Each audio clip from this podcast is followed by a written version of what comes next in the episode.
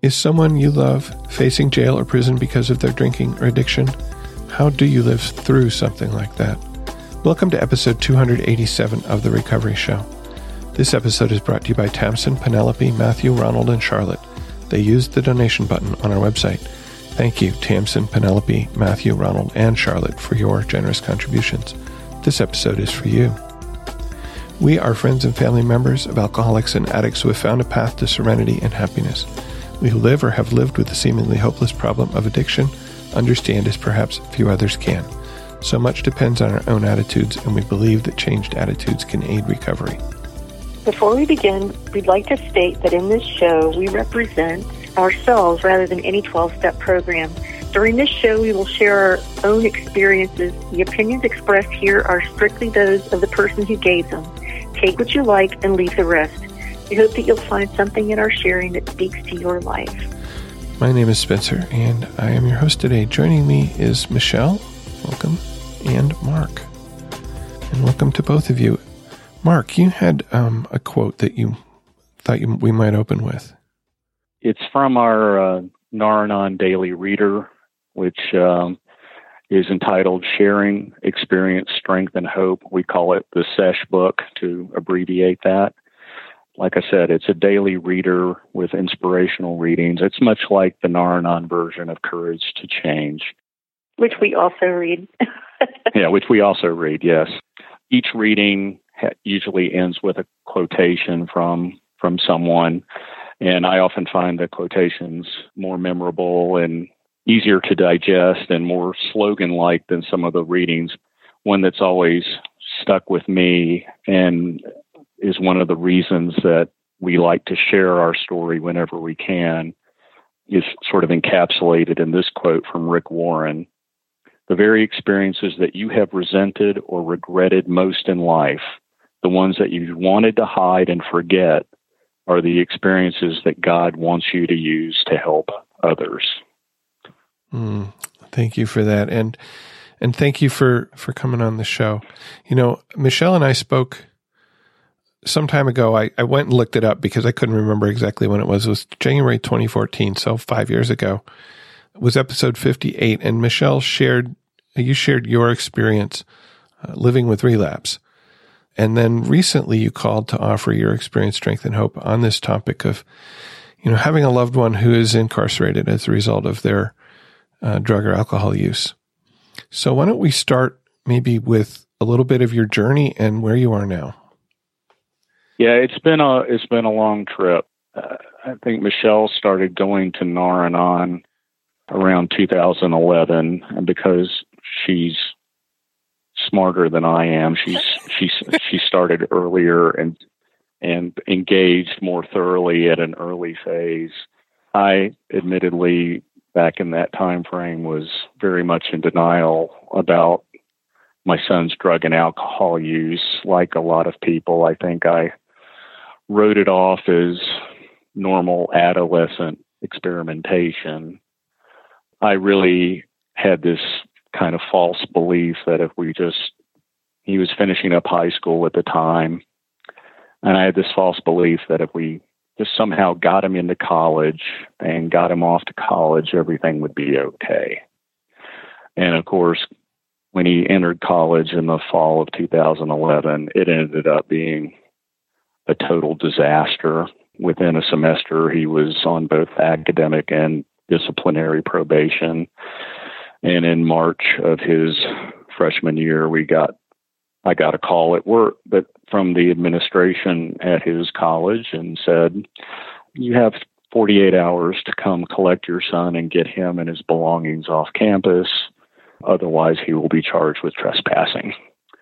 So that really brought it all home for me in terms of step one. I learned I didn't have control over the addict and that my life had become unmanageable. And that's when I started to engage more completely with our support group at, of Nar-Anon. And it's been a real lifesaver for both of us. It saved our sanity. I'm sure it's probably saved our marriage and our relationships with other people and family members and just learning how to deal with what's going on. Since that time when Ian was uh, jettisoned from college. Uh, we did all the things that parents do in those situations. We pulled out all the stops trying to save him. We brought him home. We got him under the care of multiple counselors and psychiatrists. We tried everything. We got him on Suboxone therapy.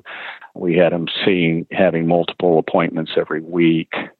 And in spite of all those efforts, he still kept using drugs under our roof. And we had a another, uh, we have another son who at the time was 11 years old, and we couldn't have him be exposed to that kind of issue and that kind of danger. And so in May of 2012, I had to ask Ian to leave our home.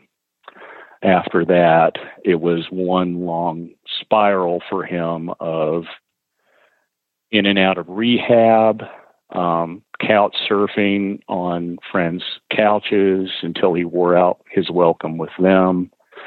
He went to rehab a couple of times in North Carolina, multiple times down in Florida. And just to fast forward, he eventually, after being in and out of rehabs in Florida and in and out of sober houses in Florida, he ran off to California, where he had been, he's been ever since probably 2013. We sporadically heard from him when he was out there in California, but his living situation was always very unstable. He was always either losing his phone or having his phone stolen or maybe pawning his phone for drug money. He and people he lived with moved around from place to place. So it was, we really uh, never could reach him. He had to always find a way to reach out to us. And, you know, the long story short of it was there was a period there where we didn't see him in the flesh for five years. Mm. But in some ways, that made some parts of what we've been through easier because he was so far away, you know, because we couldn't really drop everything and run out there to try to rescue him. In some ways, it forced us to be more disciplined about how we thought about things, how we processed and reacted to things, and it gave us a chance to really learn the lessons that Nar-Anon was trying to teach us. You know, and it's it's been okay. The big change and the reason we're talking to you on this topic today is, I mean, he had had petty run-ins with the law going back to when he was still living here in North Carolina. He'd spent some spent some weekends in jail for petty charges and things like that. And because of our program, we set a boundary with him fairly early on in, in this process that we would not bail him out of jail. And that was safe for us to do because we do so many people who had been through this experience and had gotten a lot of feedback that not only does that enable them to get out and completely, you know, go back to the lifestyle that they were pursuing, but also we knew people that had just about bankrupted themselves trying to make sure their children never racked up any felony charges and not only did it not stop the behavior, but they had then later on, just out of necessity, had to use a public defender for economic reasons and gotten as good or better deals out of the public defender than they ever did from the criminal attorney that they had retained. So that was a place where program helped us set that boundary with him early. And he knew that we shouldn't be the first phone call. Right. And that was some of the early lessons we learned going back to our first year or so in Nar-Anon was, you know, you walk into the room and, and parents are there and they're sharing their story about, oh, yeah, my son's in jail. And as a parent who has not experienced that yet, you kind of go, "Oh, good grief! I have that to look forward to. That must that that must be horrible." But by sharing their story, our friends at Nar-Anon said, "You know what? It's not the worst thing in the world. He's safe. I know where he is. He's got a roof over his head, and that's not always been true. He's got three square meals a day, and that hasn't always been true. He's probably no longer drinking and using drugs, even though we all know if you really want to get those things in prison, you probably can. Our friend said, You know, I know where he is. I sleep better now when he's in jail than when I don't know where he is or I think he's out on the streets or doing whatever he was doing on the outside. And then, like Michele said, by having parents say, you know, he got arrested through his own actions. I'm not going to run out, run down to the courthouse and bail him out. He's going to have to learn that if he gets into a jam like that through his own actions, that there's consequences for those actions. And I don't have an obligation to soften the blow to make it easier for him to get out and start using again. That doesn't make me a bad parent to think that way. And those lessons from hearing them from our friends in Nar-Anon, those lessons were really important because they told us, you know, this is not the worst thing that can happen. You can survive it, and here are some strategies for dealing with it without losing your mind or blowing all your money on lawyers and other things that ultimately often end up being counterproductive and just extend the kind of cycle of enabling. Um, so those early lessons for us were really important, and they sort of got us ready for when eventually our son did have run-ins with the law. And like I said, he had some petty run-ins when he was still here in our state. He he knew not to call us we often didn't find out he'd spent a weekend in jail until after he was back out of jail. He didn't bother, uh, and that was fine. And he was totally, I think, accepting of that. That gave us some feedback that maybe we were doing things the right way. You spoke about when he was out in California that you couldn't just jump in, and that helped you with, I guess, setting appropriate boundaries and so on. Did it make it easier, harder, or both emotionally? I would say I would say both. You know, one thing that I have seen in some of my fellows in program is that the closer your child is, the closer you are to chaos while he's in active addiction. So if he's under your roof, you can barely hear yourself think. If he's in an apartment two miles away, you know, I remember going to the grocery store because one of the phases of all of this was that we put him in an apartment for a while and, you know, told him he needed to get a job and all that sort of thing. And we were going to help him with the rent until he did. And that ended up being a huge fiasco, which is probably enough for another, another podcast at another time. But anyway, you know, it's like a friend of ours in program says, put that on your list as another thing that didn't work in trying to control your addict's using and behavior. I remember I'd go to the grocery store knowing that he was a couple miles away, and I would see that his favorite ice cream was on sale. And I would buy three gallons of his favorite ice cream and go over and give it to him. And that would mean I had to see who else he had let it live in the apartment, how he was taking care of it, which he wasn't, you know, that sort of thing. Mm-hmm. So it was really hard for me to cut that. I'll go ahead and use the word cord to him when he was close enough for me to just run over there and check in and the fact that he was so far away took that option away. By the same token, there were times it did feel there was a panicky feeling that if something really dire did happen, we couldn't get to him quickly. So, yeah, I would say both. Yeah. But by the same token, part of this journey has been learning what my proper place is in all of this if something dire had happened to him, and I and, and we had this experience when he was living near us in the apartment Michele was just talking about. He was had a friend with him, and I'm I'm pretty sure they were probably doing drugs together. And his friend called me up one morning and said, uh, uh, "Ian's Ian's having a seizure. Uh, what should I do?" And the implication, at least to me, was that I was supposed to do something about that, that I was supposed to drop everything that was going on in my life and run over there and intervene in some way. Yeah. I thought to myself, look, I'm not an EMT. I'm not a doctor. I'm not a drug counselor. I'm not a psychiatrist. I'm not Superman. I don't have a canister of Narcan on me. Mm-hmm. So I told I so I told this kid I said, you know, you need to call 911. If he's having a seizure, if he's overdosing, whatever's going on, That's what needs to be done. I, I, I'm useless in this situation. All I would do is come over there and be a stressed out basket case. That's not going to be good. That's not going to be good for him. It's not going to be good for you. It's not going to be good for me. It's not going to be good for anyone. So, what would you do if it were a stranger and they were having a seizure?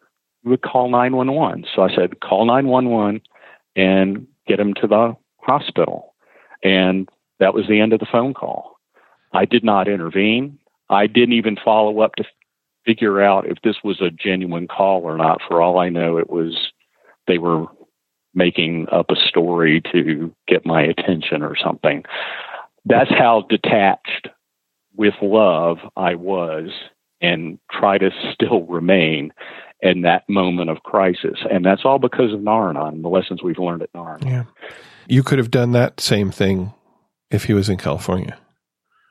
Well, exactly. I mean, it's it's more expensive. It takes more time, but yeah, you know, you get a phone call, and we've seen people do this.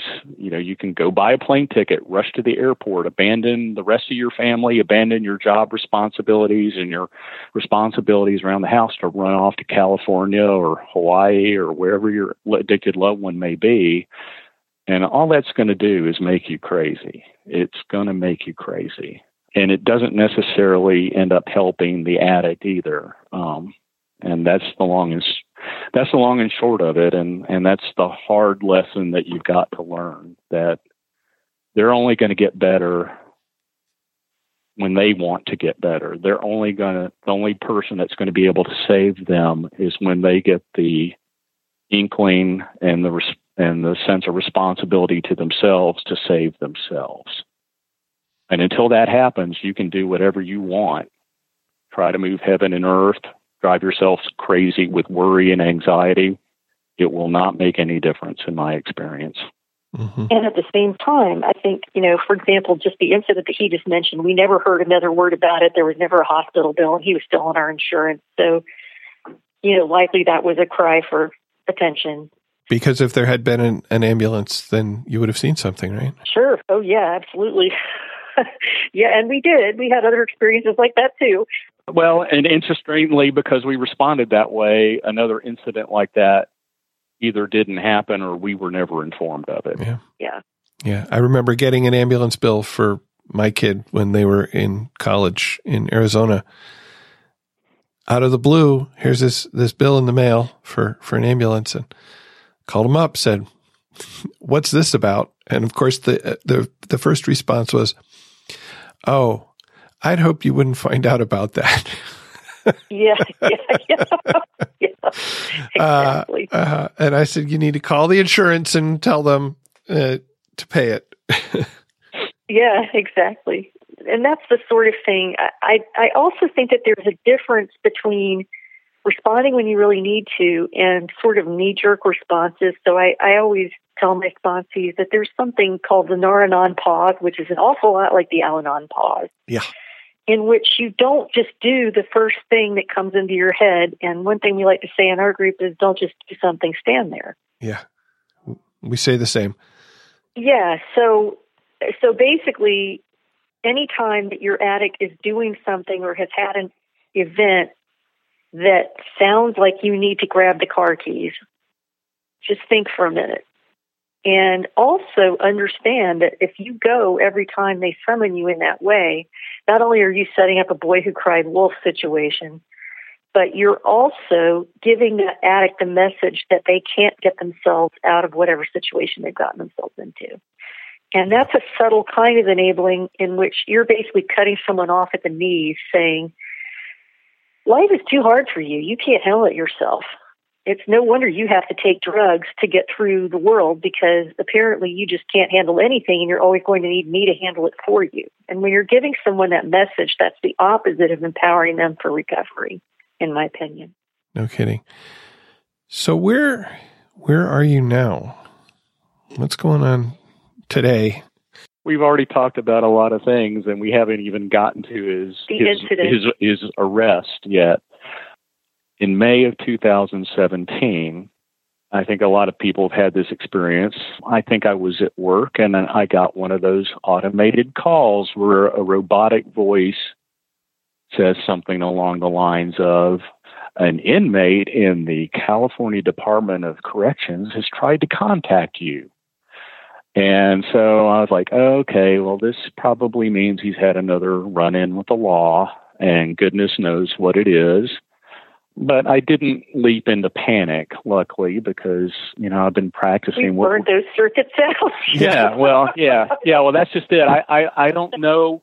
I don't know if I've internalized all the Nara lessons about detaching with love, or if I'm just burned out. but, but the end result may be the same. We said, well, we don't know what this is. It could be anything we'll wait until we get informa- more information before we try to respond in any sort of way.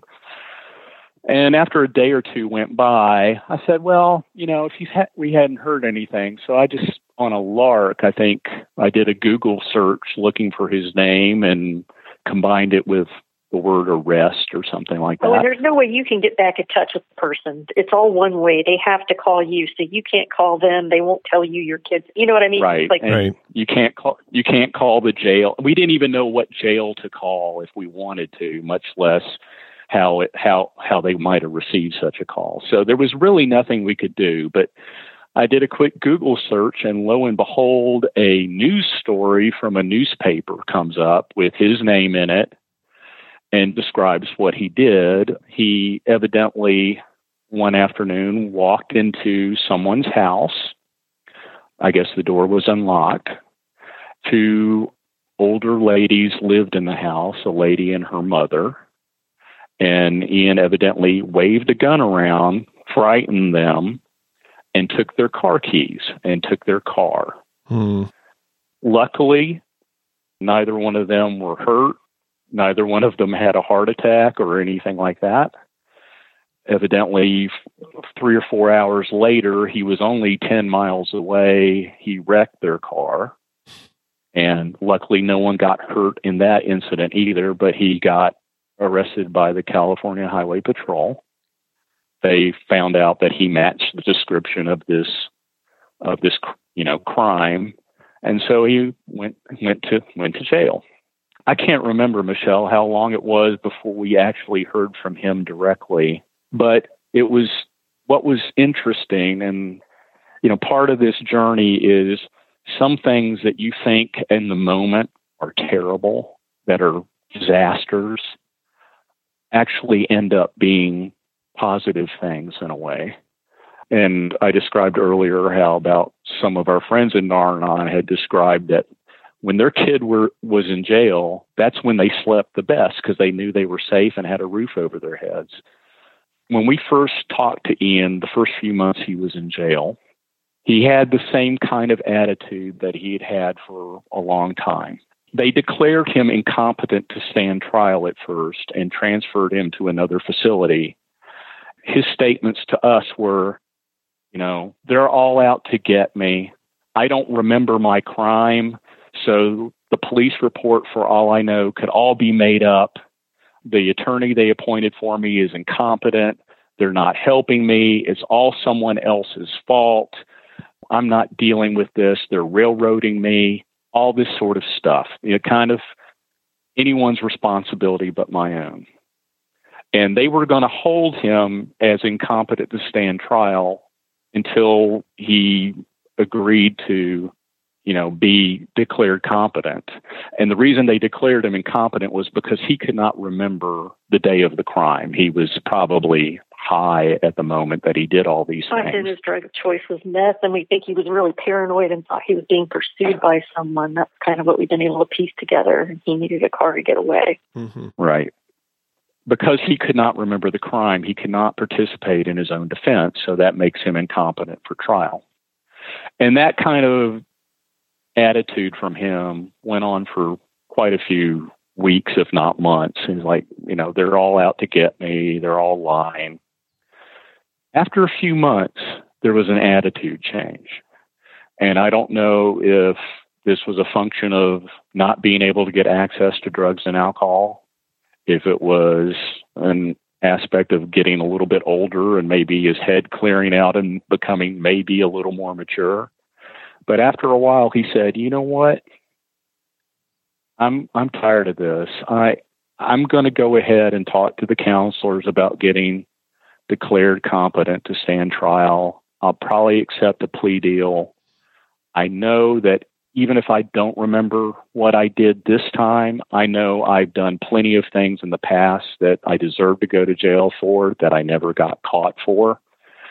So I'm just going to take a plea deal and get my final prison assignment where I can get on with my life. Maybe I can get some kind of training or some sort of assistance when I get my final prison assignment. But until that happens, everything's on hold for me. I just want to get on with things. When we heard that, that was a real a real signal of hope for us. You learn not to get your hopes up too much, but when you hear a big attitude change like that from it's everyone else's fault but mine and the cops are lying and the district attorney's lying to you know what let's get this over with. I'm responsible for this. Let's move on. That's a big change. And that would not have happened if he had not been arrested and thrown into jail. Yeah, probably not. So, you know, one of my little slogans I've invented for myself is you learn how to be thankful for things that you never thought you would be thankful for. I'm convinced that my son being arrested saved his life whether he turns his life around now or not, it saved his life because he was spiraling down on his own and there was nothing we could do to help him.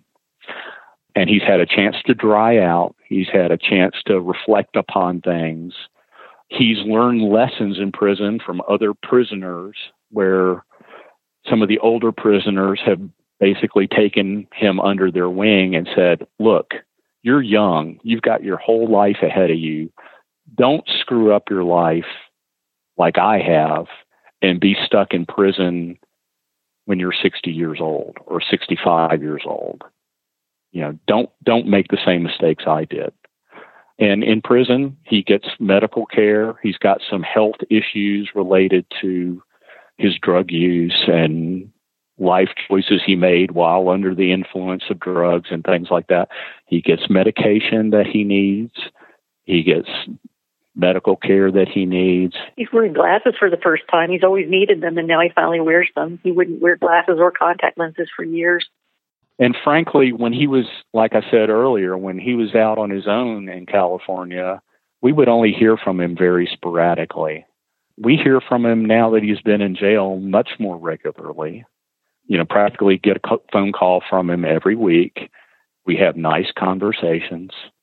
And at times he sounds very much like his old self. You can tell that his intelligence is still there, his sense of humor is still there, all the personality qualities that we loved in him when he was a child and a young teenager. Those things are all still there. And he writes really wonderful, funny letters. Yeah, and we weren't hearing any of that when he was on the outside under his own care and supervision, shall we say. We've been able to sort of reestablish some rapport with him. And because we knew where he was last summer, we went out there as a family and saw him in the flesh for the first time in five years, visited him in prison. We had as good a visit as you possibly could under the particular circumstances. I think we ended up spending, what, like about five hours there? Yeah, we were there about five and a half hours wow. that we got to visit them. Well, you know, it's funny because when I first started kind of researching what that was supposed to look like and what the policies were and stuff, and that was a hard thing to piece together from what I could understand. I was like, good Lord, you know, it looks like they're going to let us stay there as long as we want to. And I, I don't know, I don't know if I have a five hour visit in me after all this time. And we really did. And he's, it's funny because I talked to him and he said, boy, I was wondering last night what in the world we would talk about. And, you know, we just had a great time. They let you buy snacks from the, you know, vending machines and stuff. And so we just sat and, you know, ate lots of snacks and talked and just had a great time. His brother went with us and it was the first time, of course, they had seen each other in all those years. And, uh, you know, his brother's gone from being an 11 year old boy to being a man. Yeah that son is 18 now, so that was that was quite an eye opener for him. so it's been, you know, it that that was a really positive thing, and I did not expect for it to be, but it really was. The the staff was very kind. You know, there are some some strange rules that, for example, your your um your loved one can't touch money. They're not allowed to touch money, so you can't have them put the money in the vending machine. Can't hug them for very long. I guess that's centered around passing can you know contraband. So mm-hmm. if you hug someone and hold them for too long, an officer will respectfully ask you to stop hugging them. But they had a really nice area where prisoners had painted, painted murals and things like that, and partially it was outside, and there were all sorts of families with children and things visiting, and that was nice to see. You know, it was a hopeful, it was a hopeful sight, and it was really a positive experience not the experience you might expect from what you see in TV, huh? Well, no, and it's not. It wasn't. Apparently, the only time that you have those kinds of non-contact visits are when you're. I think. I think when you're when your loved one is classified as like a level four, perhaps they would. But those are the plexiglass ones. You know, in, in prison they make it seem like if somebody gets arrested for shoplifting a package of gum, they go behind the plexiglass. But it's not like that at all. It's called a full contact visit, and you sit down together at generally a little table that you can share and just visit. So that was nice, and that was a nice surprise. There was a big learning curve, and I kind of tended to manage this end of things for us because it's more of a mom thing. But there was a big learning curve with logistics like setting up an account that replenishes for him to have phone time. Only one, I think only one phone number can be assigned, so he's assigned to my phone. I think the calls are limited to 20 minutes, and you start to get a message that the, the call is going to be ending. Usually, them accessing a phone, there aren't that many phones there, so they have to wait for a turn on a payphone. I imagine some negotiation goes on around that. I I choose to not look too closely at that. yeah. But um, we keep phone time on there for him, and as, as Marc said, he calls us about once a week. I'm fairly familiar with his his work schedule. He does have a job. He works in the laundry, and so generally he tries to catch up with me on Fridays. But he might call just about any time. One frustrating thing about about the phone call situation is when a prisoner calls you, you have to take that call then, or that's kind of it. You know, if for some reason, and there's like a kind of a triage of things you have to go through you have to hit certain numbers on your phone and stuff like that. And by the time you've done all that, you cannot possibly do that safely, for example, in a moving vehicle. So if he calls me and I'm driving, there's no way in the world, even hands free, to answer that phone.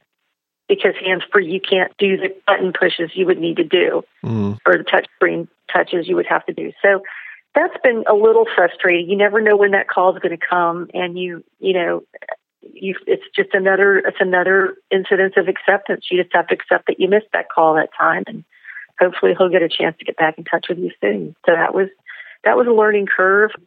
You're allowed to send books and magazines, but you have to send them through a vendor. For example, I mean our preferred one is Amazon. Not to give anybody a plug, but it's easy to do, and I usually send him gently used books and they can come from outside vendors like Goodwill or something as long as they go through Amazon. Hmm. You cannot go to the bookstore and buy a book and send it to him. Yeah, I think again, it's to make sure you're not smuggling smuggling something in through doctoring a book or something. I was just wondering, um, do they have like a limit on what kind of books? Because we have a, a program at our church that collects books to deliver to the the local prisons, and they have some categories of books that we're not allowed to contribute? You know, the first facility he was in was a large county jail, and they did. It has not seen such since then. I think it really depends on the facility. It's at their discretion. I had had books rejected at that point, and not always. I didn't always completely understand why. Um, I know I tried to send him um, Game of Thrones, and when I called the mailroom to check on it. And I have to say, the staff has been so kind. If you call them with a question, you know, when you get through to somebody, they're just so nice.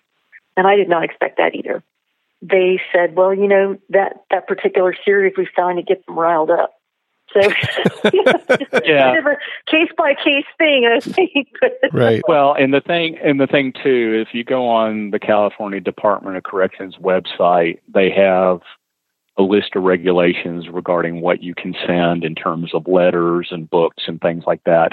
And they they say lots of things are forbidden. Anything that has you know violent content or sexual content or really or has drug themes and themes of drug and alcohol abuse those things are often dissuaded mm-hmm. and they have some weird things on letters too like they don't want anyone to get letters that are saturated with perfume or have lipstick on them no glitter. And, and glitter is a big thing they don't want glitter for i guess again contraband could be smuggled in on that. And stuff. the weirdest thing is stick on labels. Stick on labels. Like if somebody like oh, there have been yeah. times our Sunday school class wanted to send them greeting cards and stuff. In the first round that we did that, a bunch of people got theirs back because they had put those return address labels on there. Oh, and those aren't allowed, and we didn't know that. You know, because they're the same adhesive and everything that stamps are. So it didn't really occur to anybody that we wouldn't be able to use those, but you can't. So, huh. so that was kind of a learning curve. And then they have um, they have commissary, but commissary doesn't tend to have a very broad range of goods. There's been a whole world that we've learned about in terms of there are these things you can send called quarterly packages, which are a whole world into themselves. You can only send them once a quarter, as the name would imply. Uh, there's a weight limit of 30 pounds, which sounds like a lot, but once you're doing stuff like sending a pound or two of coffee, uh-huh. it adds up pretty fast prior to starting the quarterly system, we were giving him $30 on commissary about every two weeks. What we've done is converted converted that to a quarterly, and he never he his requests never exceed that amount to the penny. That's what we said we were willing to do, and he's been scrupulous about it. A lot of cooking goes on in prison. yeah, I mean, this has been one of the sort of more. I mean, if you, I've always used um, as a gauge of whether you've accepted a situation and have really dealt with it is whether or not you can find some humor in it or even smile or laugh about it. One of the things that's been sort of amusing is to see the list of things that the prisoners request from their commissary and then hear Ian's stories about the bizarre combinations. Oh, making a spread. Bizarre combinations of things they put together and cook for themselves because the prison food, I'm sure, isn't very good. There's a lot of emphasis on hot sauces and lots of other weird things like that. They will even get together for holidays, special occasions, and cook up a spread for themselves using the things they do from commissary. And one of the more amusing things that we heard from Ian once was he said, "You know what? We we figured out that if you take pork rinds, orange juice, you soak them in orange juice until they're soft, and then put grape jelly on them, and then fry that up. It tastes almost exactly like steak." Whoa! And we said, "Well." We'll we'll have to take your word on that. you know, it's it's been an interesting process and interesting journey with him there. By the same token, I don't want to sugar sugarcoat coat it and make it sound like he's off at summer camp because I'm certainly not in denial about that. You know, there are scary parts of it when he was first in the county jail. Almost every time he called us, you could hear people yelling and screaming and in the back in the background it was it sounded almost like there was always an argument or a fight going on mm. it, his prison when we visited him it was it was perfectly nice but it's not you know, it's a rundown old building with no air conditioning. The day we visited him, it was 104 degrees and we were sitting outside. Yeah, it, the the staff were very professional as long as you conducted yourself in a professional manner yourself as a visitor and didn't do anything to arouse their attention. But, you know, it can be a scary thing, but by the same token, we have learned that worrying about what might happen doesn't do any good. You, you have to, part of what Nar-Anon has taught us is you've got to see things for how they really are and not, not exaggerate it in either direction, not make it seem like it's a lot better than it actually is because then you're in denial, but also not exaggerated in the other direction to make it more of a disaster than you think it might be, because that's just going to provoke anxiety, worry, and keep you from thinking clearly. It becomes an obstacle in and of itself, the worry and the anxiety, that you can't think or operate effectively to help your loved one or help anyone else or help yourself. You know, we try to stay clear eyed about all this, but like I said, prison probably saved his life, and for that we remain very, very thankful. And he's done a lot of introspection. Um, I actually did a meeting one night on a statement he made to me that I thought was really interesting. He said, I'm not a different person because I don't do drugs. I don't do drugs because I'm a different person. Mm-hmm. Now, he is in a facility, it's, it's a facility that is uh, devoted to basically the care of prisoners that have health conditions that are more common in older prisoners. And the consequence of that is that I was talking to him one time and I just assumed a couple of people he'd referred to as young guys were like, you know, his age. And they weren't. It turned out I asked him pointedly, and it turned out his youngest his youngest compatriot was 38 years old. I think he hears a lot of wisdom from people, you know, who have maybe not had the kind of start that he had, maybe not had the kind of opportunities that he's had. They basically encourage him to to do what he can to see this as as a bump in the road, but not necessarily the end of the road. How about you? Are you seeing this as a bump in the road? Well, we we certainly try to to put it in that context. Um, you know, eight years is a long bump.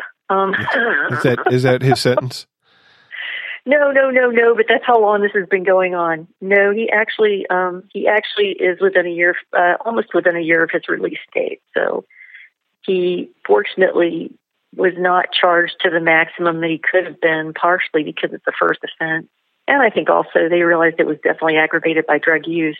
I don't know if that led to any leniency, but certainly the charges that he was up for could have produced a much longer sentence. And again, that was with a public defender. We did not hire a criminal attorney, would never have done that for moral reasons as much as financial reasons. We're really encouraged because now he has been nominated for and and become part of a program that will start in a few months that will encompass the last year that he's he's in um, the prison system out there. And one thing we are thankful for is, I think, generally speaking, that prison system is a lot more enlightened than ours and has a lot better reentry programs for people coming out of prison. So during that final year, he'll have the opportunity to do job training, have a job, live in a facility where it's minimum security and he's got an ankle monitor I don't know if there will be better visitation opportunities for us because right now limit, visitation is limited to two days a week, the weekends. And when you're trying to piece that together with a plane ticket from the East Coast, it gets complicated. No kidding. But anyway, we're very hopeful that this can be a new chapter of life for him. And he seems as if he's wanting to make it a new chapter. And uh, we're we're carrying a lot of hope into that situation, and that's another thing that I think people can can take strength from is that you know prison is not always the end of the road for people. You often hear that it is, but I've heard just as many people tell tell me stories. You know, once they heard our story, of friends and family members and people they know of that really did turn their lives around after prison. And he hasn't been in there for such a long time and isn't so old at release that he can't make a new start if he wants to.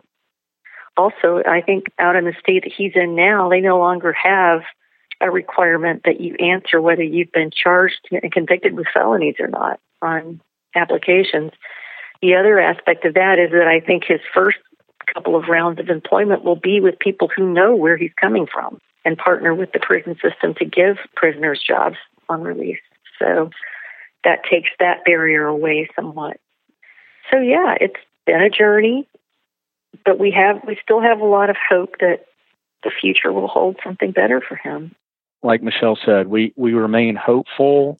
But one thing we've learned is sometimes when you have hope, you hope for a very specific kind of outcome, a very specific kind of thing, and you and you latch onto that, and it becomes a kind of unhelpful expectation. I, I find it very, I find it more useful to keep my sense of hope more vague. That just that he'll be okay and he'll find whatever whatever path he's supposed to find. Part of my passage to acceptance here has been to realize my son is not me. He's not a little clone of me. He's not a miniature version of me. He has his own life path to follow. And he's going to have his own aptitudes, his own desires, his own things he wants to get involved in. All that I can hope for is that those are positive and productive ones that don't damage him further, that don't damage society further. So I kind of keep my ho- level of hope vague and open ended in that way, hoping that his higher power and my higher power are going to look out for all of us. Part of the thing that I had to learn for my own sanity, and again, Nar-Anon helped out a lot with this, is, you know, it's sort of glib to say just for today, but that is a really power packed statement for me because I have a tendency to ruminate on the past and think about things that I could have done better, could have done differently, could have that I did wrong in the past and kind of wish I could change the past.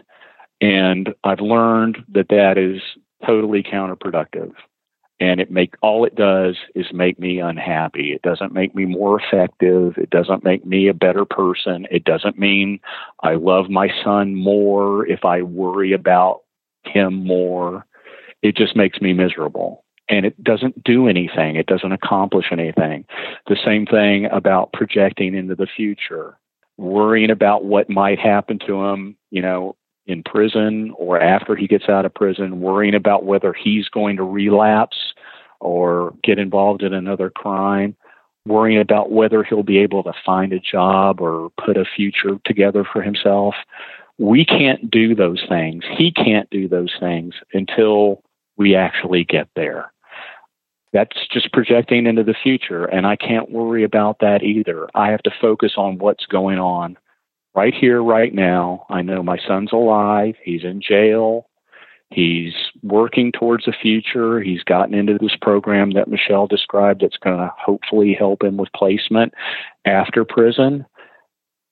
That's pretty good. And if you'd told me this scenario seven or eight years ago, I would not have said that's pretty good. I would say gosh, that's a freaking disaster. How am I going to live through that? How is my family going to live through that? And I don't think that way anymore. I know we can get through a lot of things because we already have, and we've seen our friends in who've dealt with similar issues. We've seen them get through things like this and things that were a lot worse. My message, and one of the reasons we're sharing our story, is we want people who may be facing something like this either now or in the future to know they're not alone. There's nothing special about us. We're not superhuman. We don't have special abilities to deal with all this that other people lack. We're just like everybody else. If we can manage this and get through this without losing our minds, without damaging our marriage, without endangering our relationship with our other child or our friends and family, if we can do that, you can do that too. You know, sometimes if you look at it in advance and say, I had to deal with dealing with this issue, you would say, that's impossible. It's possible. You can do it. If we if we can do it, anybody can do it. It just requires reach having the strength and courage to reach out and ask for help, finding support, whether it's through Nar-Anon, Al-Anon, whatever support group you choose and feel that fits you the best, that's what's going to help you the most. And just do that. Have the courage to do that. You are not alone. I mean, I think one of the cruel ironies of of the opioid crisis, which obviously ensnared my son, is that people can turn on the radio these days or look at a newspaper or a magazine or a website and you can hear story after story after story about the opioid epidemic, about how normal, wonderful people from wonderful families are being ensnared by all this and it's destroying lives. But those same people, after they turn off the radio or close the magazine, go, I'm all alone. No one understands. No one's going through what I'm going through. That's simply not true. People I talk to, I strike up conversations with strangers. And this is coming from a dyed in the wool introvert, so striking up conversations with strangers is not an it's not a usual thing. I, I discovered that you can strike up a conversation with strangers, and after a while, sometimes they will start speaking in code to you and you can read that code. And I've had literally had conversations like, "So do you have any kids?" "Oh yeah, I've got a I've got a son, he's, but he's out in California, kind of doing his own thing." Yeah, I've I've got a daughter like that. She's kind of had some issues. And then I go a little bit further and say, well, my, my son's had some serious problems with drugs and alcohol. And the other person goes, yeah, that's been my daughter's story too. And before you know it, this total stranger, this sales clerk behind the counter or someone I've just met, you know, you discover they they they are itching to share their story, and because no one's ever asked them, mm. And or or or they think they would be rejected, and or that people would think they are a horrible person because this happened to their family. I've learned, you know, if I didn't cause it, if I can't control it and I can't cure it, why should I be ashamed of it? If I, I didn't cause my son to become an addict and I can't magically wave a wand to cure him of that.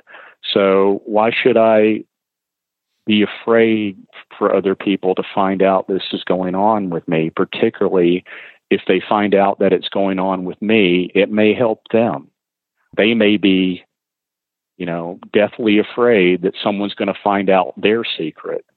Part of sharing my story has been learning that it may not be drugs and alcohol, it may not be a criminal record, but almost everyone's got something going on in their life that they are either ashamed of or afraid of other people finding out about or they think they will be rejected for it.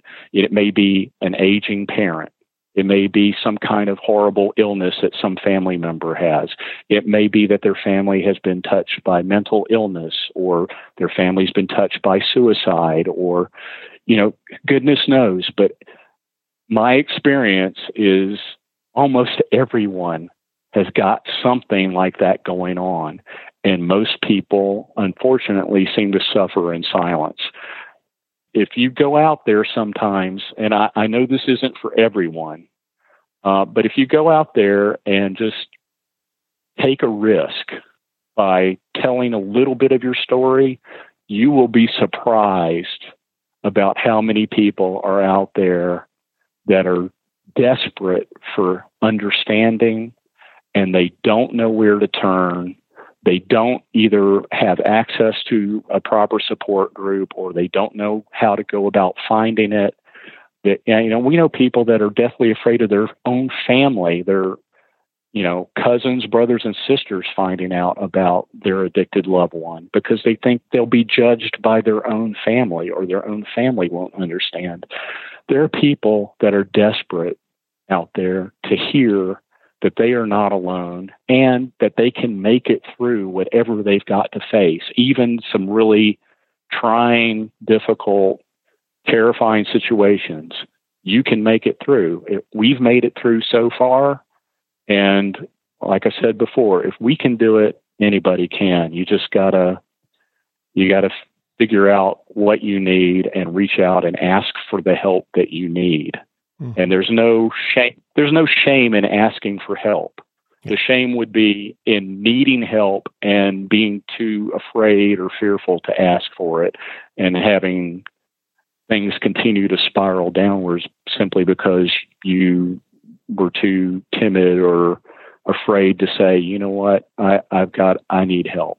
there's no shame in that. That's a that's a really powerful statement to somebody who is struggling and doesn't doesn't have that help. Michele, what would what might you add or what might you say to somebody who you know is just starting into this journey, either starting into this journey of of a loved one in addiction or starting into this journey of a loved one in prison? I would say that it's really important to find a support group. That's been all the difference to us. I don't think that there's anyone who can't be helped by a group of people who are going through the same things that they are, be it, you know, our situation. Certainly, there are groups that focus on having a loved one in prison. There are groups that focus on having a loved one with mental health conditions. This particular area we live in has a lot of services for and support for families with autistic family members. And I always said before we ever had children, I always kind of thought to myself, if I ever had a child that had some sort of medical issue or something, I would I would find a support group as quickly as I could because it looked to me like that was a really great way to survive just about any crisis is to band together with people who people who know your story. Mm-hmm. And um, I think too, I have had a number of people asked me about the differences between the programs. One thing I will say about our particular challenges with our with our addicts, and I'll say this to people who are fairly fairly new to this world, what my child has been involved in, it, it necessitated criminal activity for he, him to even obtain the the materials that he used. Then those materials were so expensive that it necessitated possible criminal activity to get the funds to get those those materials. It would also, you know, create an environment where maybe you would start trying to sell or buy or trade those materials to have access to them yourself, and that's a criminal activity. I think that's fundamentally different from having a problem with something that is a, a readily available controlled substance at a reasonable price sold in commercial locations that someone, you know, can can get when they want it. I think I think the addiction itself is one layer of it, but the criminal aspect of it and basically the social aspects of it are very different when you have someone who is involved with addiction. So I guess I would urge someone who had a loved one who had this particular problem to explore all the different fellowships, but to be aware that our program, which is a younger program and tends to be a smaller program, because of that, does have that unique perspective to offer. If you do have someone who's struggling with not just addiction, but with all of the criminal kind of halo around the behaviors that surround addiction, um, I think sometimes Nar-Anon can be a lot more specific on that particular topic for people in terms of support. Yeah, thanks. Thanks to both of you. After a short break, we will continue with our lives in recovery, where we talk about how recovery works in our daily lives and in our meetings. And Marc, I understand you have a musical selection for us here. I've got a couple of songs that remind me of Ian in a way and his struggle. I have to say, it can be hard to find songs that are topical without being really depressing. you know, particularly, I mean, I mean, you know, to be frank, in popular culture, there's a lot of songs that are reference drug use and alcohol use. And most of them are not very hopeful, but I've got a couple. One, Ian was, and I think he probably remains a big fan of the Red Hot Chili Peppers, and he always was through high school. And I think he identified with them to a certain extent because members of that band had their own struggles with drugs and alcohol, including the lead singer who writes most of the lyrics he wrote a song that I think most people have heard this on the radio a thousand times, but mm-hmm. they wrote a song called Soul to Squeeze that to me seems to be about someone who recognizes that they are struggling with substance abuse issues, mental health issues, but in the end, in spite of all that, they still remain hopeful that things are going to get better for them some of the things that from the um, the song that really grabbed me is the song starts out with the phrases I've got a bad disease, but from my brain is where I bleed. Insanity, it seems, has got me by my soul to squeeze. He continues with, Oh, so polite indeed, I've got everything I need. Oh, make my days a breeze and take away my self destruction. Mm. And to me, that really, really uh, describes some of the things I think my son has gone through. There's other song references in the song to being on a roller coaster, and of course, we know this journey is a roller hmm. coaster mm. for everyone involved. You know, it ends with the chorus repeated in two different variations that give me the sense of hope that I think I even hear a sense of hope in how Ian now talks about the future, and I think that's mirrored in this older song. The chorus is Where I go, I just don't know. I've gotta, gotta take it slow. When I find my peace of mind, I'm going to give you some of my good time. And then he varies it with Where I go, I just don't know. I might end up somewhere in Mexico, but when I find my peace of mind, I'm going to keep you for the end of time. And I hope my son has that sense of hope about his future in spite of all the bad things that have happened to him that have gone on. I think holding on to hope and trying to let go of despair is a very, very important step in all of this. It's very easy to be gripped by fear throughout all of this, and fear is perhaps your own worst enemy in all of this struggle. Mm-hmm. Thank you.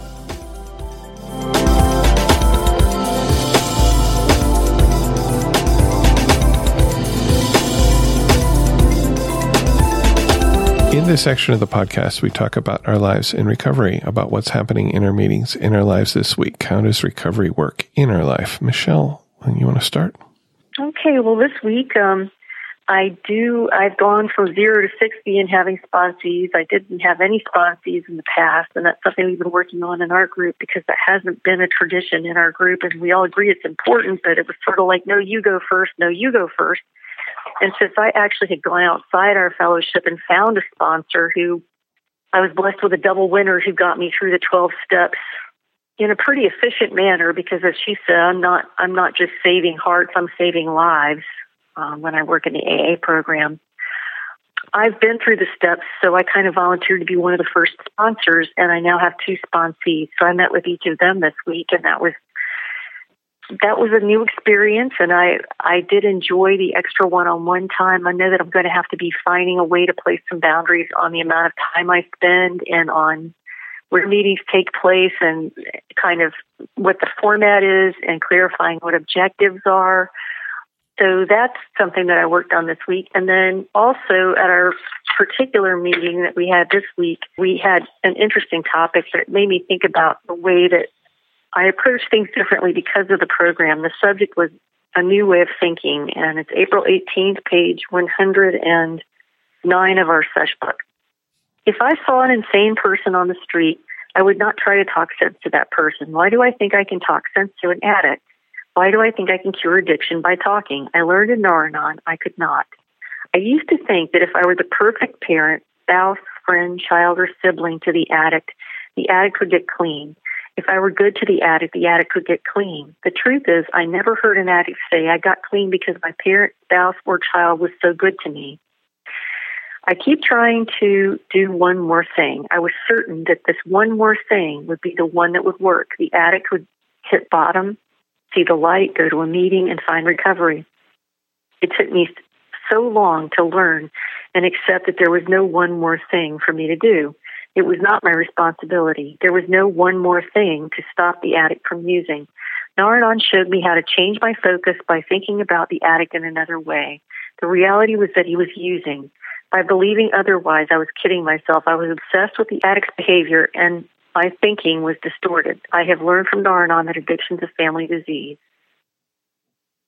Thought for today. In the safety of my Nar-Anon meetings, I can work the steps, talk to a sponsor, and do service. In these ways, I practice changing my thinking. Slowly, a new way of thinking and a new way of life emerges. There are two entirely opposite attitudes possible in facing the problems of one's life. One is to try and change the external world, the other to try and change oneself. And that quote is from Joanna Field. I thought that was a really interesting reading. And I, one thing that I shared with my group is, of course, everyone's familiar with our story. And since our son is in prison and we have been having positive interactions with him, in that sense, some of that day to day anxiety has been taken away that you feel when you have an attitude out actively using. But I still find that I, a lot of my isms, shall we say, take over in other parts of my life, and I've been working on trying to effectively change those. That's been part of my process for years now. I find that I use the principles in a lot of different areas, and just recently we've been getting calls from our son. He's in his freshman year of college, and he's gone up to a college near New York City, and he found it to be a real cultural shift. And the school's ended up being kind of a commuter school, and it's very cold there, and it gets dark really early in the evening, and all those things combined together with the fact that he had already gotten access to a major at a different state college here that he would have to gain entry to there.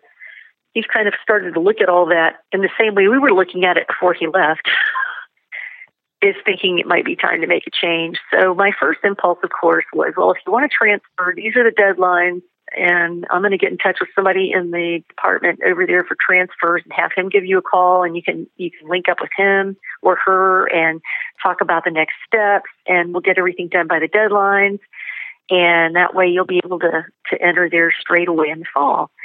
And I took my Nar-Anon pause, yeah. and thought, well, you know, I wonder if reacting this way would really empower my son, would really make him have faith in his ability to take care of his own business, would make him really come away from whatever he comes up with with a sense of ownership that that the next steps were his and not mine. And so what I did is I found one web page that just gave the deadlines for fall and screenshotted it and sent it to him and said, let us know what you need. I know you have some downtime coming up because of the holiday weekend, and of course, it's too short a holiday for him to come home, which is another aspect of all of this that he's starting to realize. You know, just let us know if we need to come up with any application fees or anything like that. You may want to think about what kind of courses you might want to pursue when you get there. I'm sure all that information's online. And I kind of just gave him some ideas about directions to go in, but didn't do any of it for him maybe he'll follow up on it and maybe he'll be going there in the fall and all the I's will be dotted, the T's will be crossed. But if that doesn't happen, then maybe he'll spend a little time going to community college and just working or something like that. Maybe take a gap year. But the old me would never have been able to accept that kind of uncertainty or keep my hands off that situation. Looking at the way I handled that situation with my healthy child, shows me how much the program has made a difference in the way that I handle problems that, that arise in anyone's life. Yeah, if you want your young adult children, you know, when they're 18, 20, 24 years old, if you want them to learn how to make decisions, you have to let them make decisions. You can't do it for them. What a radical concept. Yeah, and then you have to like let them live with the consequences of their own decisions. If you if you make the decision for them or force them to do something, when things go wrong, they just go, "Well, I didn't want to do this anyway. This is mommy and daddy's fault."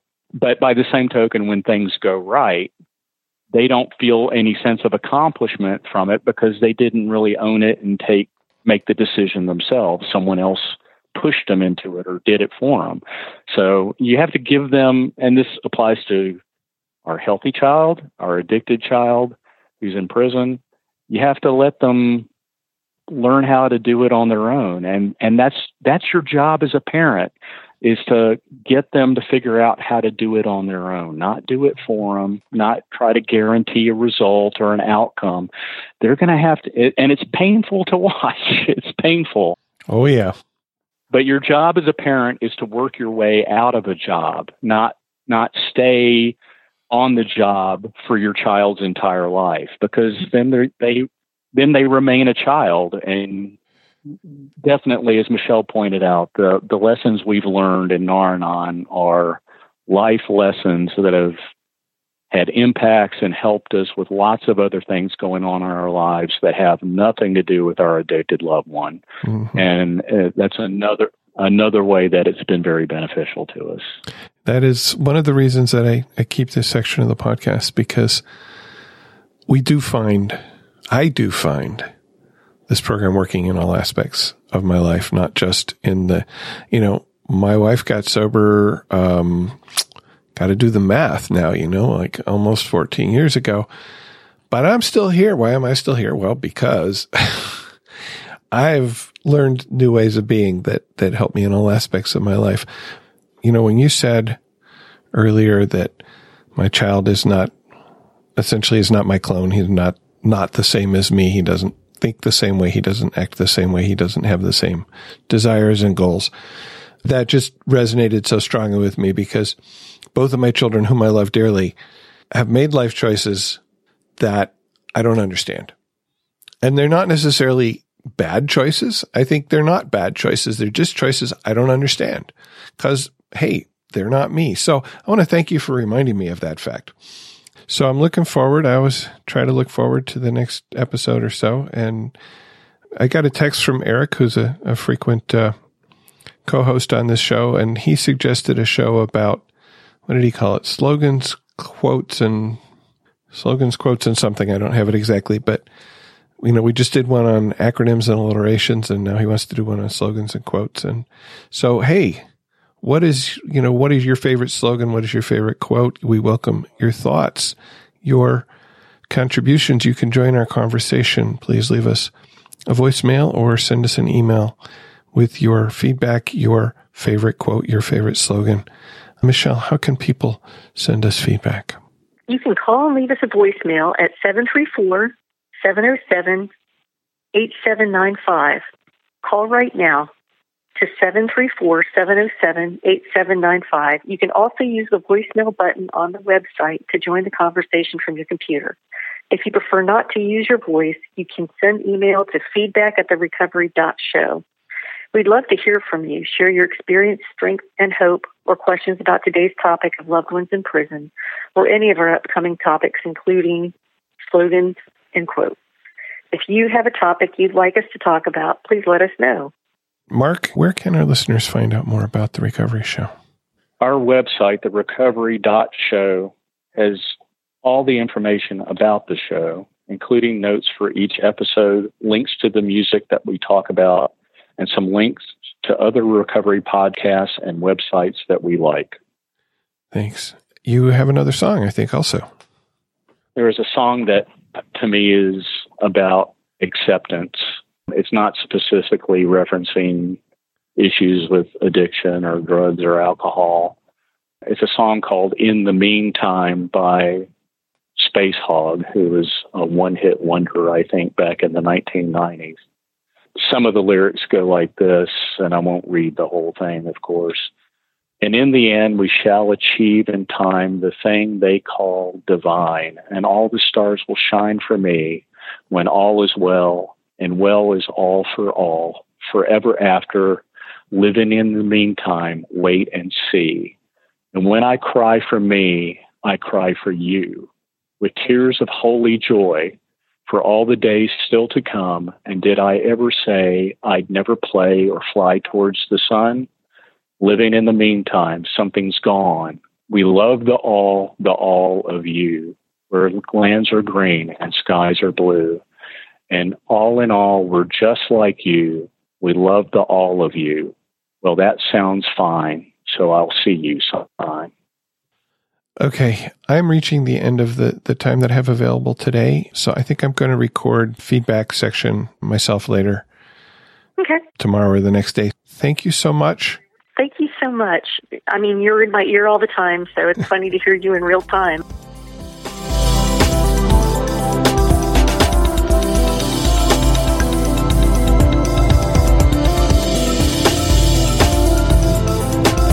Spencer here. We uh, ran out of time recording with Michele and Marc to be able to get into the listener feedback section of the podcast. So I'm here by myself to record your feedback, your letters, your voicemails. Ashley writes from Canada. Hello, Spencer and co-hosts. I wanted to share with you just how much your show has helped me. I found the show in February. At that point, I downloaded a bunch of shows on topics I am struggling with or wanted to focus on. I think I've listened to around 25 podcasts now. Each of them have left me a stronger and better person. The recovery show is my meeting between meetings. I've been in the program for three and a half years and in the last eight months finally buckled down and really began to work my program. Made an effort to attend other meetings when I can't make it to our home meeting. In between my weekly meet, I have this show. I'm currently in the middle of working with my sponsor on my fourth step. In doing the fourth step, I feel like the floodgates have opened. I have light bulbs go off with every podcast I listen to on my way to work, at least three of them a week. Last week, I was listening to one of your podcasts on gratitude while driving home. Something you said caused me to need to pull over for a moment. I was so overwhelmed with gratitude for everything in my life that I needed to take a moment to ride this emotional wave. Then today, I was listening to Recovery with Young Children. Spencer, you said something in it in regards to your daughter. It was about a conversation with her when she was older about when your anger came out and you shouted at her as a child. She said something along the lines of, When you yelled, I would go in the other room and curl up. I knew you would calm down and then I would have my daddy back again. This statement, oh, it hits me to my core. I had to pull over the car again until I calmed down. This is me. My anger gets the better of me and I turn into someone else at times. I yell more than I should. My kids get most of my anger taken out on them. They are young and they don't deserve that from me. Thank you for sharing that. It made me feel not alone. It's giving me hope I too will be able to let go of my guilt I have with this character defect, to mature and leave this character defect behind. This is something I'm trying to change, and I'm doing so with the help of this podcast. I cannot express my gratitude for this podcast enough. Please continue your good work. Sincerely, Ashley from Alberta, Canada. Ashley, I'm grateful that my words could touch you in that way. My hopes that as you continue to work this program, your rage will be removed from you as mine was. We have a voicemail from Jennifer. Hi, my name is Jennifer. I am a grateful member of Al. I've been in the program on and off for about three or four years. My dad is one of my qualifiers, and so is my sister. I really like listening to the show, especially in the mornings because I have such a long ride into work. And I really like the way that it correlates with a lot of stuff that I learned um, in the Al Anon program.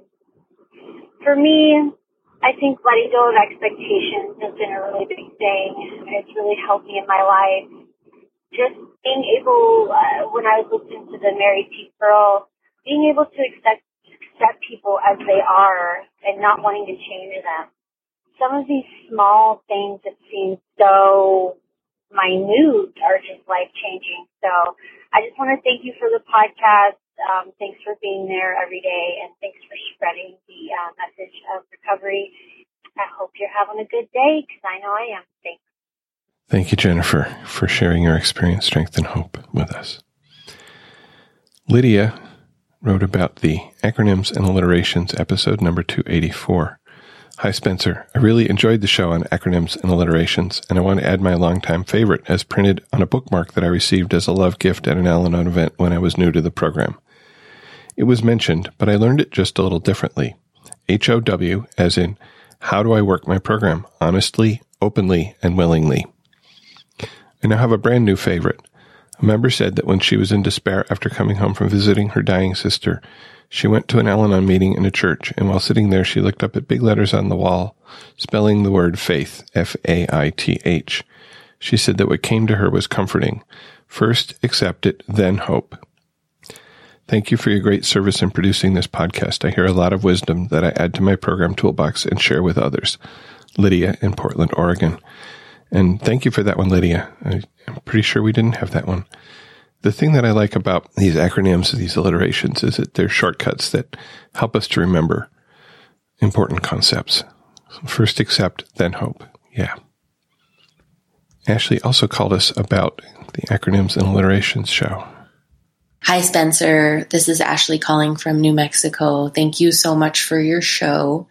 I am in the middle of the alliterations and acronyms podcast right now, so I'm not a thousand percent sure that that this acronym isn't on your show, but I have a feeling it's not. It's pretty unique, special.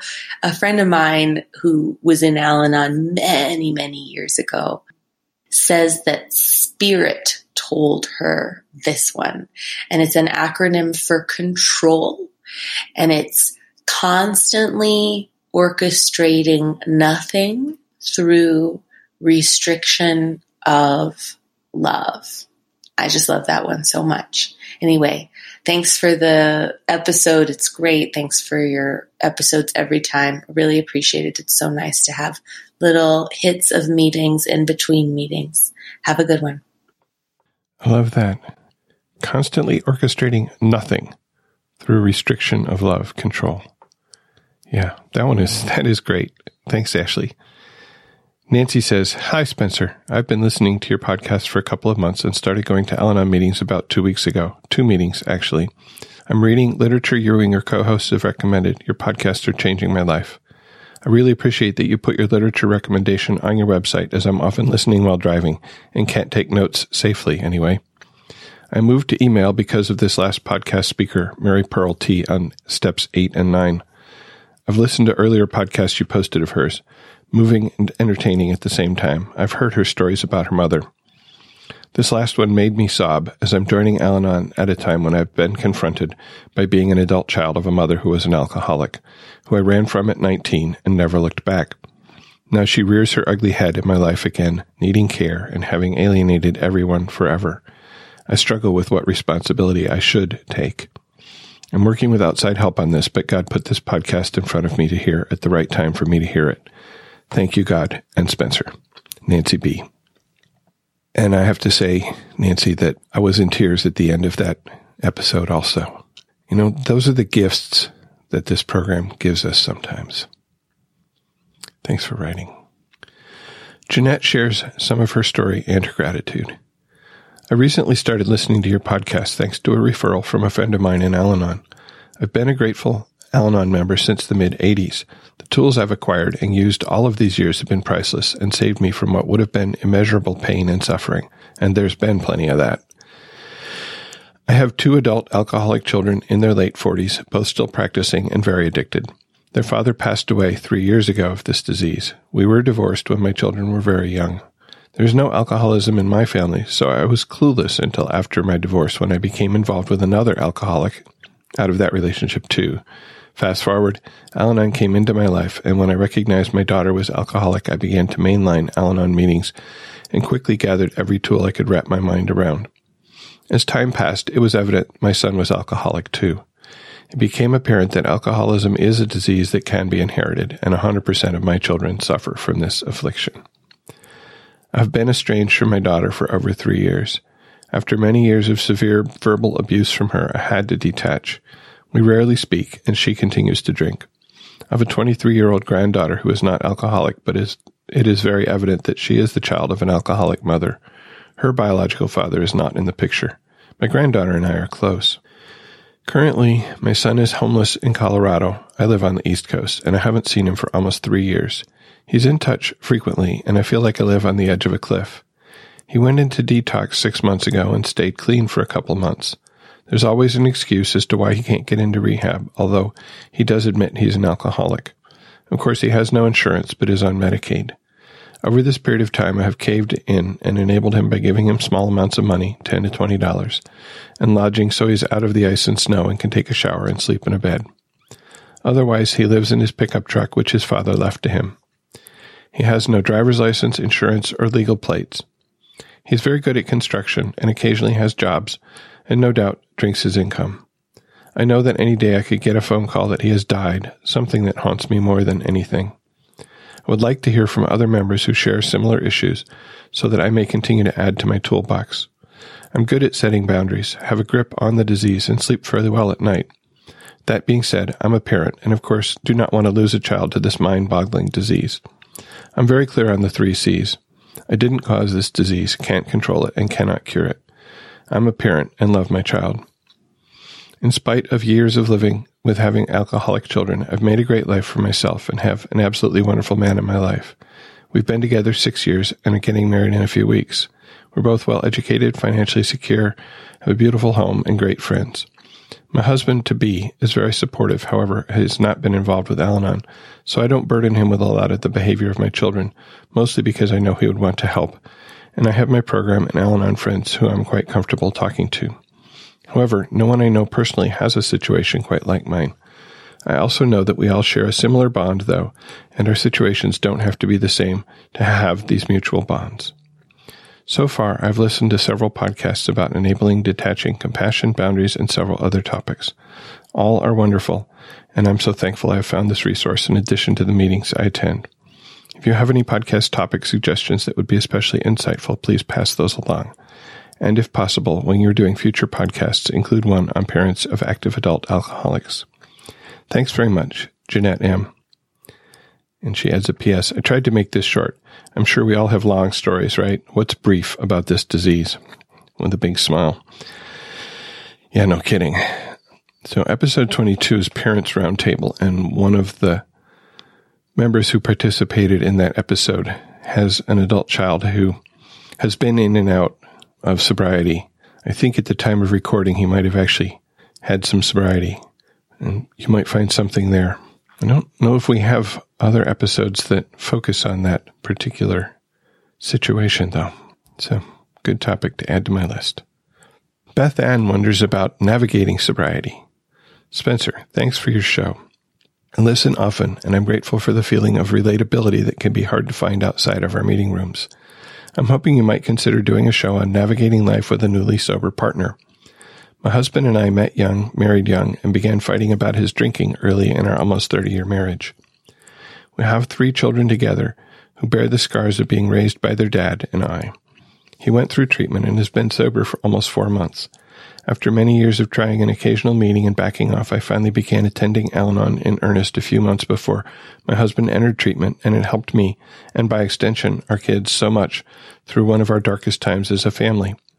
One daughter even said she had seen big changes for the better in me since I'd begun attending Al Anon. This was the best encouragement I could have asked for. I knew that sobriety would not smooth out all the wrinkles, but I admit I've been struggling more than I ever anticipated. My husband's personality and sobriety is so different from before that it's almost like being with another man altogether. During his active alcoholism, we cycled through chaos and fighting that would settle into better times, only to blow up again when his drinking inevitably worsened. He would occasionally proclaim a few months off, once even taking 12 months off, saying it was proof that he was in control. Invariably, he'd come back full force and seemed to make up for lost time, even. Through the years, I learned more or less to navigate and balance against the craziness, admittedly with my own kinds of crazy. Now, in our 50s, we still love each other. I admire him deeply, and we both want to stay together. But the distant, tentative, cautious man in my house feels like a stranger some days. Everything about our relationship is affected. Some things certainly for the best, but our communication and physical intimacy have undergone such change that I'm feeling lost, rejected, and bewildered. Luckily, I have a sponsor through Al Anon, and I'm able to vent to her so I don't hand him my anger and resentments like I did in the old days. He and I are both working the steps with our own sponsors and each attend several meetings weekly, so I have faith that our programs will work. In the meantime, I could use the experience, strength, and hope from others who've been down this road into the sobriety we all pray for, into the serenity I work to cultivate every day. Gratefully, Beth Ann. Thanks for writing, Beth Ann. My own experience and that of friends is that it takes a while to navigate into sobriety, particularly when your partner is is early in sobriety and is really just working on, on keeping it I encourage you to, you know, do what you're doing. Go to meetings, talk to your sponsor, and give your husband some space to find his own path. And yeah, he's he's not going to be the same. I, my wife is is not the same as she was, and I will say the first for me, the first several years of sobriety were difficult. I wanted her to make progress a lot faster than she was making it. I wanted things to be just okay again. You know, I wanted things to be good again. And it, it takes a while to figure out how to live as a couple in sobriety. So hang in there. Keep working your program. Let him work his program. Definitely keep talking to your sponsor. Got some topic suggestions? Here's one from Emma. Hi, I went to an Al Anon meeting yesterday and the pick and mix subject came up as values. It was an interesting subject, and the general consensus was that this subject doesn't come up very often. I searched on your podcast, and you don't have a podcast on it either. I was wondering if you could do one. Thanks, Emma. Yeah, another good topic values. Episode 101 Looking Back, Looking Ahead. It's a new year. It's the first episode in 2015. A little bit of the notes here. This is the time of year when we look back at the year gone by and forward at the year to come. I talked about my process of looking back and looking ahead. And the first question that I ask myself is how are my actions in alignment with my values? Which immediately leads to the question, well, what are my values?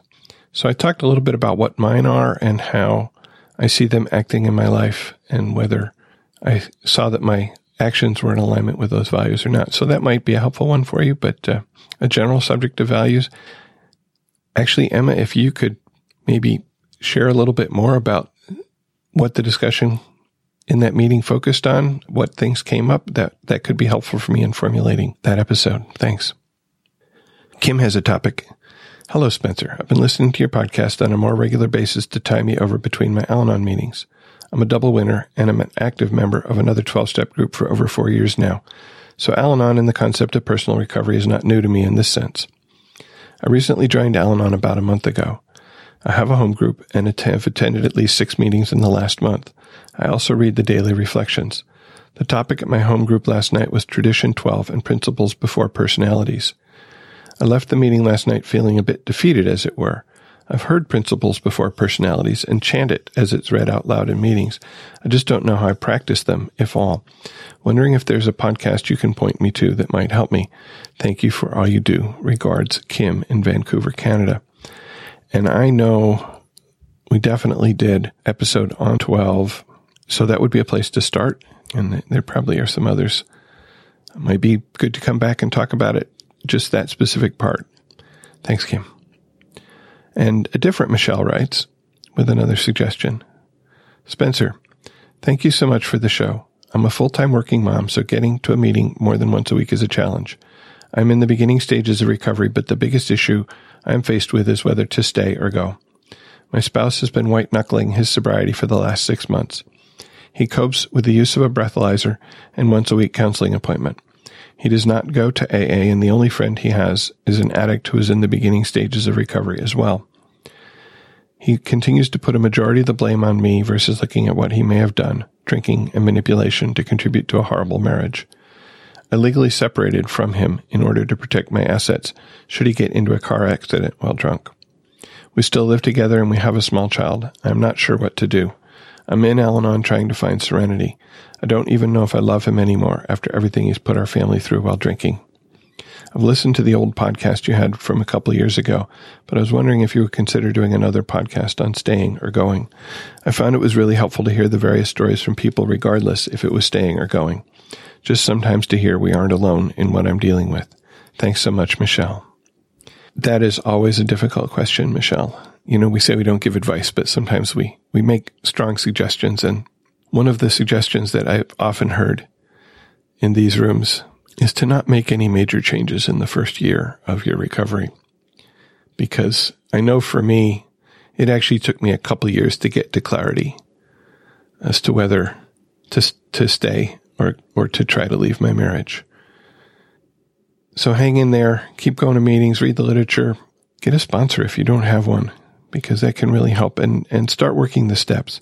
Because the steps for me helped me to know myself, helped me to know that I could be okay because I had the support of a higher power.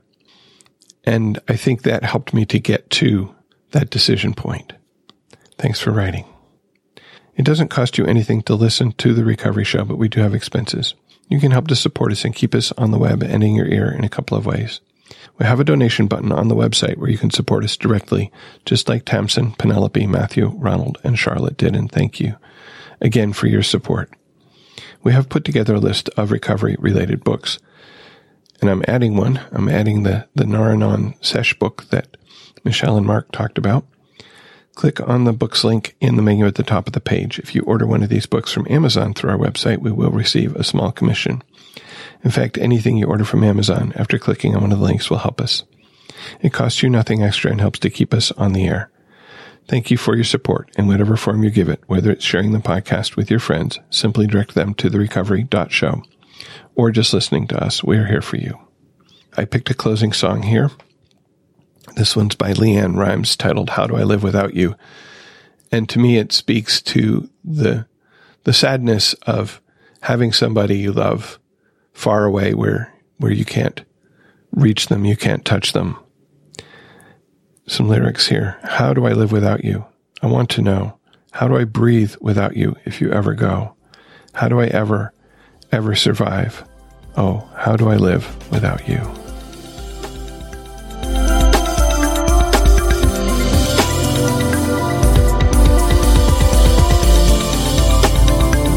Thank you for listening, and please keep coming back.